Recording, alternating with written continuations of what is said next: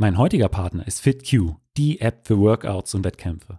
Du willst keine Laufveranstaltung mehr verpassen, virtuelle Wettkämpfe gegen deine Freunde, Trainingskollegen oder andere Vereine und Teams veranstalten und auch eigene Workouts erstellen? Dann solltest du dir die kostenlose FitQ-App auf dein Handy herunterladen. Mit der FitQ-App siehst du auf einer Karte, wo und wann in deiner Umgebung die nächste Laufveranstaltung stattfindet. Und das Beste daran ist, dass du dich mittels der App über einen Link direkt bei der Laufveranstaltung anmelden kannst. Einfacher und übersichtlicher waren Wettkämpfe noch nie zu finden.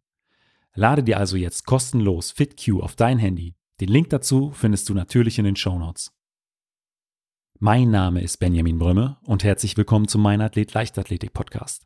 Mein heutiger Gast ist die Speerwerferin Lea Wipper. Lea gehört mit einer Bestweite von 57,03 Meter zu Deutschlands besten Nachwuchsspeerwerferin.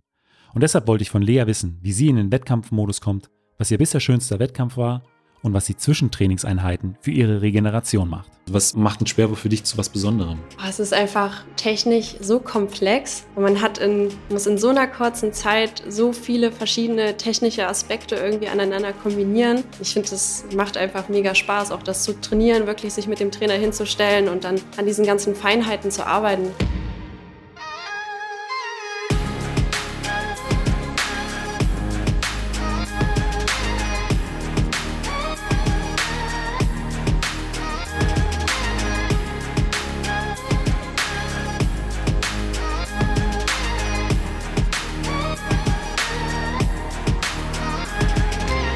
Mein Athlet, der Leichtathletik-Podcast aus Frankfurt am Main. Dann, ja, herzlich willkommen, Lea. Hi, ich freue mich wirklich sehr, heute hier sein zu dürfen. Lea, meine erste Frage im Podcast ist eigentlich immer, wie bist du eigentlich zur Leichtathletik gekommen? Genau, also mein Papa, der war Leichtathletiktrainer und der hat mich dann schon als ganz kleines Kind immer mit zum Training genommen. Also habe ich das wirklich schon von klein auf immer so mitgenommen und dann, als ich in die Grundschule gekommen bin, so mit 6 Jahren, habe ich dann auch selber angefangen, dort mitzutrainieren und ja, bin da eigentlich. Also hast du quasi schon auf der Leichtathletikbahn das Laufen gelernt? Ja, so ungefähr. Dann hat dich mit Hintergedanken dann schon mit zum Training genommen, weil er auch vielleicht gehofft hat, dass du auch selbst mal Leichtathletin wirst? Ja, auf jeden Fall. Er hat selber früher Leichtathletik gemacht und hat sich dann natürlich schon gewünscht, dass ich das auch irgendwann mal mache. Und war er auch im Wurfbereich, oder? Er hat Mehrkampf gemacht, aber war auch ein guter Speerwerfer. Okay, also so ein Stück weit auch liegt es dir in den Genen, kann man sagen. Auf jeden Fall, ja. Hast gesagt, du bist seit dem Grundschulalter dann im Prinzip schon in der Leichtathletik aktiv, aber wahrscheinlich nicht schon seitdem auch im Wurfbereich, im Speerwurfbereich. Nee, ich habe sehr lange eigentlich alles gemacht, wirklich sehr vielseitig trainiert, auch ein paar Siebenkämpfe noch mitgemacht, also wirklich lange nicht irgendwie auf Speerwurf hin trainiert und dann erst mit 16, 15 Jahren habe ich mich dann wirklich auf Speerwerfen spezialisiert. Gab es da einen Schlüsselmoment, nachdem du gesagt hast, okay, ich konzentriere mich jetzt nur noch auf die Einzeldisziplin, oder war das so ein Prozess? Nee, ich glaube, es war eher so ein Prozess und ich habe halt gesehen, dass Speerwerfen immer so mit meine beste Disziplin war und hat sich das einfach irgendwann so herauskristallisiert. Sarah Gambetta war ja früher auch Mehrkämpferin und hat sich dann aufs Kugelstoßen konzentriert. Also es gibt es schon immer mal wieder, dass Athletinnen und Athleten auch im Mehrkampf erfolgreich sind, aber dann doch die Einzeldisziplin dann irgendwann dann in den Fokus gerät. Aber was würdest du sagen, sind denn so im Speerwurf deine größten Stärken? Also ich glaube, ich habe noch ziemlich viele Defizite, gerade so im physischen Bereich und habe es aber trotzdem geschafft, trotz der Defizite, die ich, glaube ich, anderen Speerwerferinnen da noch ziemlich entgegen habe, es trotzdem geschafft, das schon in die Wurfweite umzulegen. Also trotz der vielleicht nicht so guten physischen Voraussetzungen, alles, was ich habe, so in den Wurf zu legen, dass es trotzdem halt weit geht und dass er gut fliegt. Und was würdest du sagen, sind so die Punkte, an denen ihr in den nächsten Jahren dann arbeiten wollt? So wahrscheinlich im Kraftbereich dann? Auf jeden Fall im Kraftbereich, aber auch in der Technik. Also es gibt so viele Aspekte, die noch nicht so gut funktionieren und an denen man noch rumschrauben muss. Okay. Mich würde halt auch interessieren, jetzt neben der noch stärkeren Leistung als im Mehrkampf im Speerwurf, was ist denn vielleicht noch so was Reizvolles für dich gewesen, dann dich nur auf den Speerwurf zu konzentrieren? Also was macht ein Speerwurf für dich zu was Besonderem? Es ist einfach technisch so komplex. Man muss in so einer kurzen Zeit so viele verschiedene verschiedene technische Aspekte irgendwie aneinander kombinieren. Ich finde, das macht einfach mega Spaß, auch das zu trainieren, wirklich sich mit dem Trainer hinzustellen und dann an diesen ganzen Feinheiten zu arbeiten. Ich finde, das macht das irgendwie, das Speerwerfen für mich zu was Besonderem. Bist du dann vielleicht auch so ein Stück weit eine Perfektionistin? Ja, kommt, glaube ich, der Disziplin auch so ein Stück weit entgegen. Also, dass man, dass das dann den Reiz da draus zieht, dass man den Reiz rausziehen kann, dann vielleicht hier wirklich da und dort noch an Stellschrauben, so an Kleinigkeiten zu arbeiten. Man ist halt auch nie wirklich fertig. Also, man hat also selbst Vetter, denke ich, sieht immer noch so Momente und bestimmte Bewegungen, die noch nicht 100%ig passen. Und man kann halt immer weiter daran arbeiten, sich immer mehr verbessern. Das schon, macht, glaube ich, schon eine Menge Spaß. Ich glaube, auch im Leistungssport, wenn man irgendwann tatsächlich den perfekten Wurf oder den perfekten Sprint hatte und dann danach zur Entscheidung kommt oder zum Schluss, hey, das war jetzt perfekt, da kann ich gar nichts mehr dran verbessern, wäre ja auch irgendwie so ein Stück weit die Motivation weg. Ja, Ziel genau. Erreicht. Ja, das macht man dann. Aber bei wem trainierst du denn heute? Also ich habe momentan so eine Mischform. Also Herr Wollbrück war jetzt eigentlich mein Trainer. Allerdings geht der im Herbst in Rente. Und deswegen haben wir gerade so ein Wechselmodell. Also Björn Lange, der wird jetzt mein neuer Trainer und wir machen jetzt so einen langsamen Übergang. Also zum Beispiel beim Krafttraining schaut er jetzt schon mit bei mir und wir nähern uns gerade so ein bisschen an. Aber an sich mache ich das meiste momentan noch bei Herr Warburg. Okay, und trainierst du da allein oder eine Trainingsgruppe? Nee, wir sind 3 Leute, also eine relativ kleine Trainingsgruppe. Auch alle aus dem Speerwurf? Ja, genau. Und wie ist denn da momentan so dein Training aufgebaut? Also wie viele Einheiten machst du in der Woche? Ist Kraft wahrscheinlich wird ein großes Thema sein, also, dass du da mal so einen Überblick machen kannst.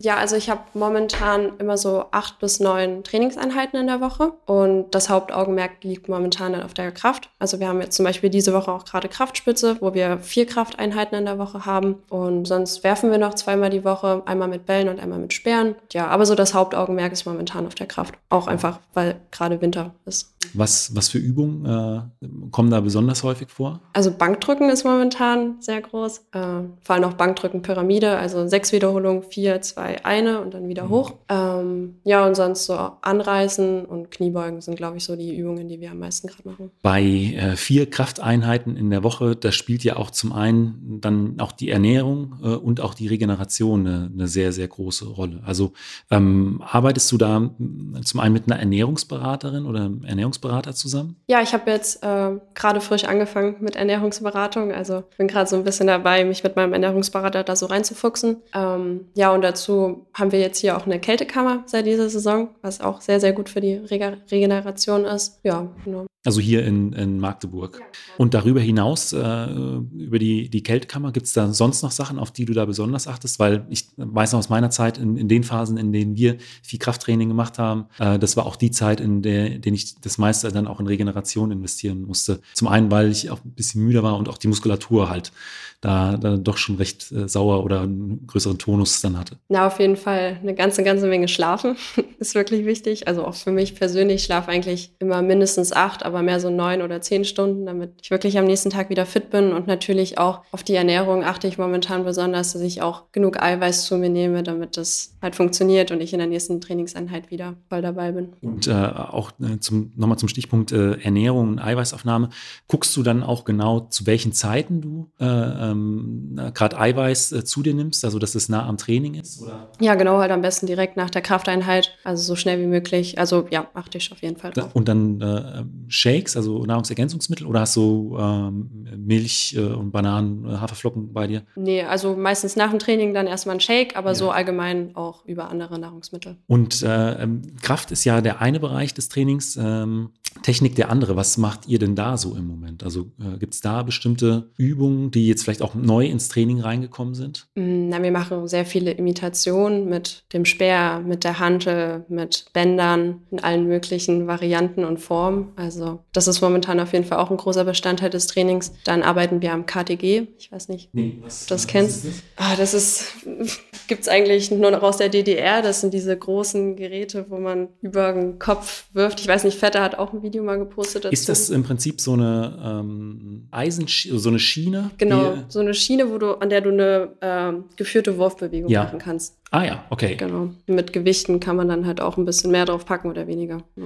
Spielen dann auch irgendwelche technische Hilfsmittel bei euch mit rein? Also dass ich kann mir vorstellen, dass Visualisierung auch immer so ein wichtiges Thema ist, dass man halt sieht, da könnte ich nochmal was an der Technik verändern oder nicht, dass du halt auch erkennst, dass, okay, das meint mein Trainer oder da könnte ich noch was machen. Also nutzt ihr da Videotechnik oder so? Ja, also ich bringe eigentlich meistens mein iPad mit zum Training und dann nehme ich die Würfe mal auf und dann schaue ich mir das danach mit meinem Trainer an, weil viele Sachen, also auch wenn Herr Warburg sich auf einen Punkt konzentriert, kann er ja nicht dann auch alle anderen mit wahrnehmen. Und deswegen ist das immer ganz praktisch, wenn man sich das dann auch nochmal anschaut. Heute spielen ja auch die sozialen Medien eine immer größere Rolle. Gerade auch Instagram sind, glaube ich, fast oder ein Großteil aller Leichtathletinnen und Leichtathleten vertreten.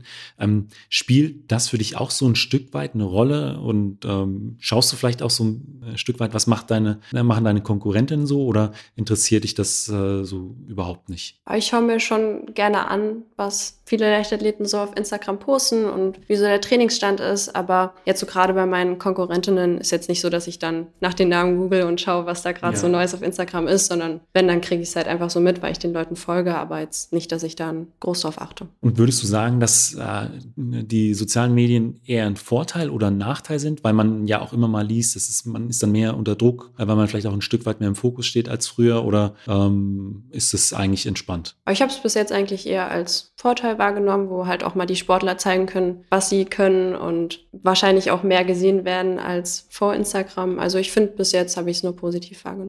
Ist halt auch eine super Werbeplattform. Ja, auf jeden Fall. Ist, glaube ich, für viele Leichtathleten auch wirklich nochmal eine gute Sache. Und außerdem bist du ja auch gerade in so einer Übergangsphase vom Junioren zum Juniorenbereich zum aktiven Bereich. Wie ist es für dich, wenn du in der aktiven Klasse startest? Ist es manchmal noch ein anderes Gefühl? Bist du ein Stück weit nervöser als bei den Junioren? Oder ist es mittlerweile dann doch schon so, dass du sagst, du bist da auch ein Stück weit angekommen? Also bei den ersten Wettkämpfen war ich wirklich sehr aufgeregt. Also da hat man auf jeden Fall noch gemerkt, dass da ein Unterschied besteht. Aber mittlerweile, auch gerade jetzt im Winter, haben wir uns ja alle bei den Leistungsdiagnostiken in Leipzig gesehen. Daher langsam habe ich mich dran gewöhnt. Also langsam wird es Normalität und dann bin ich nur noch so aufgeregt wie bei jedem anderen Wettkampf. Aber am Anfang war ich schon aufgeregt. Kannst du dich da noch an den ersten erinnern, wo wirklich dann sehr bekannte deutsche Werferin oder internationale mit dabei war? Ich weiß nicht, ob es der erste war, aber 2019 war ich das erste Mal bei den deutschen Meisterschaften bei den Großen mit dabei und da war ich wirklich mega, mega aufgeregt. Der Wettkampf ist auch total in die Hose gegangen, aber das war auch in Berlin im Olympiastadion. Ja. Da waren natürlich so viele Eindrücke und so, aber ja, ich glaube, das war so das erste Mal, dass ich auch so wahrgenommen habe, dass alle Großen mit dabei sind, dass ich sehr aufgeregt war. Ist, glaube ich, auch so eine Schwierigkeit in dieser Übergangsphase. Ja, auf jeden Fall. Muss man sich erstmal dran gewöhnen. Und, aber du hast gesagt, gerade damals, 2019 in Berlin, warst du noch sehr nervös. Es gab insgesamt viele Eindrücke, auch aufgrund der Größe des Stadions in Berlin, muss man ja sagen.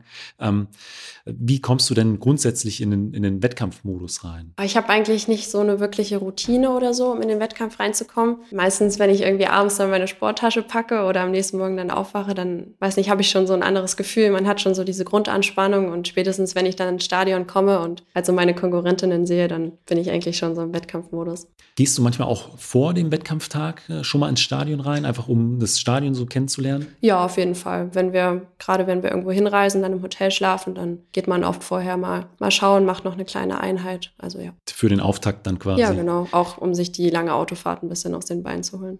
In einem anderen Interview habe ich auch gelesen, dass Musik für dich immer eine sehr, sehr wichtige Rolle gerade bei Wettkämpfen auch spielt. Was sind denn so die Top 3 Lieder, die vielleicht momentan bei dir nicht fehlen dürften, wenn jetzt Wettkampfsaison ist? Das ist wirklich, wirklich schwierig. Ich habe immer so gefühlt 1, 2, 3 Lieblingssongs, die höre ich dann so einen Tag, 2 Tage und dann sind das schon wieder neue. Also ich könnte jetzt nicht so... Also du hast keine Wettkampf-Playlist? Nein, auf jeden Fall nicht. Das ändert sich bei mir so schnell und dann beim nächsten Wettkampf sind es dann schon wieder 3 andere Lieder, die ich sehr feiere. Aber es gehört dann schon so ein Stück weit dann trotzdem mit dazu? Ja, auf jeden Fall. Auch ein bisschen, um so in den Tunnel reinzukommen, wenn man sich warm macht. Ja.